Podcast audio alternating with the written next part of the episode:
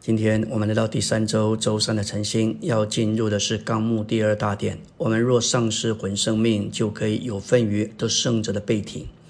我们要有份于得胜者的背体，使我们得以享受主的巴路西亚，也就是主的同在，并逃避大灾难，就必须胜过今天世人生活的麻醉影响。这个背体的意思，乃是一种极大的喜乐，甚至是一种的狂喜。这是主的同在、主的来临里的一种狂喜，并且要逃避大灾难。我们需要祷告，使我们能够逃避这个大灾难。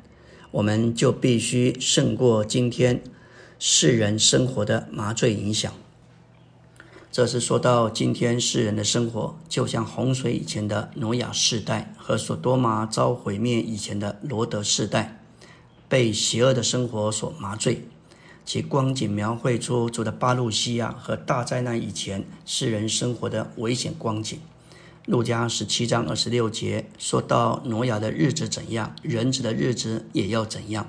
人吃喝嫁娶，直到挪亚进方舟的那日，洪水就来把他们全都毁灭了。在幕后的日子，人要继续财宝，活在地上奢华宴乐，不仅享受物质的吃喝，并且放纵情欲的满足。魂生命的需要。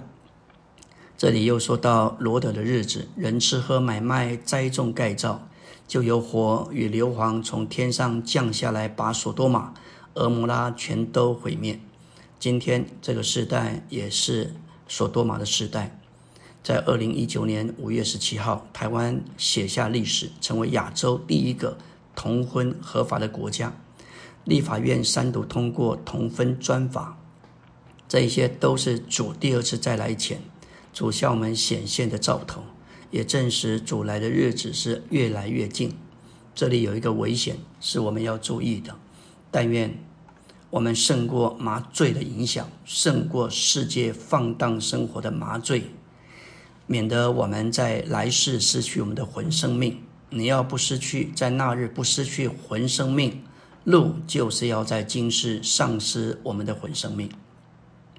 罗德的妻子变成一根岩柱，乃是因着他留恋索多玛，回头观望。他没有回去，他并没有回到索多玛，他是离开了索多玛，他只是回头观望、留恋。这指明他贪爱并保爱神即将审判并彻底毁灭的邪恶世界。虽然他被救出索多玛，却没有来到罗德所达到的安全地方。今天有许多信徒，他们虽然蒙拯救，脱离了沉沦，脱离了索多玛，但是没有达到安全的地方，没有达到魂得救的地方。虽然没有灭亡，也没有完全得救，他就像失了味的盐，被撇在蒙羞之地。这对贪爱世界的信徒，实在是一个严肃的警告。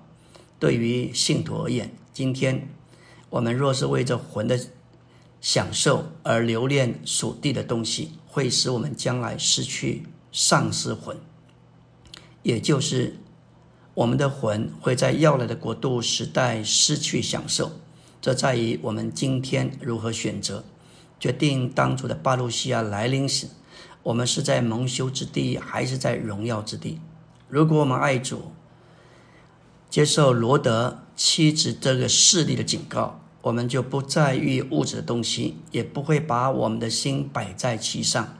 我们不会再贪恋物质的东西而保全自己的魂，却被却会被基督这属天的气所充满而被提上升。在路加十七章三十四节，主说：“我告诉你们，当那一夜，两个人在一个床上，要取去一个，撇下一个；两个女人在一处推磨，要取去一个，撇下一个。”这一些都是信徒，也都是主的门徒，但有些人会被提，有些人不会被提。这里启示得圣信徒的被提，这是要隐秘且突然的发生。夜间对于睡着的信徒，在白昼是对于在家里推磨的姊妹，也在也指着在田里做工的弟兄。他们蒙拣选，是因为他们胜过了。今世麻醉的影响，路加十七章三十五节的推磨和马太二十章里的田里都表明，为了生活而工作。信徒虽然不该沉迷于今生的需求，却需要为生活而工作。任何放弃正当谋生职业的想法，都是撒旦诡计的另一极端。娶妻一个，乃是指着得胜者的背题。他们不贪爱今生所世的东西，不保全自己的魂生命。这样被取去的，要在大灾难之前被提。我们信被取去的是生命成熟的，被撇下的是生命不够成熟的。这里不是说到有罪邪恶的事，乃是说到平常日常的事情。白天工作，晚上睡觉，但是有人会被取去，有人会被撇下。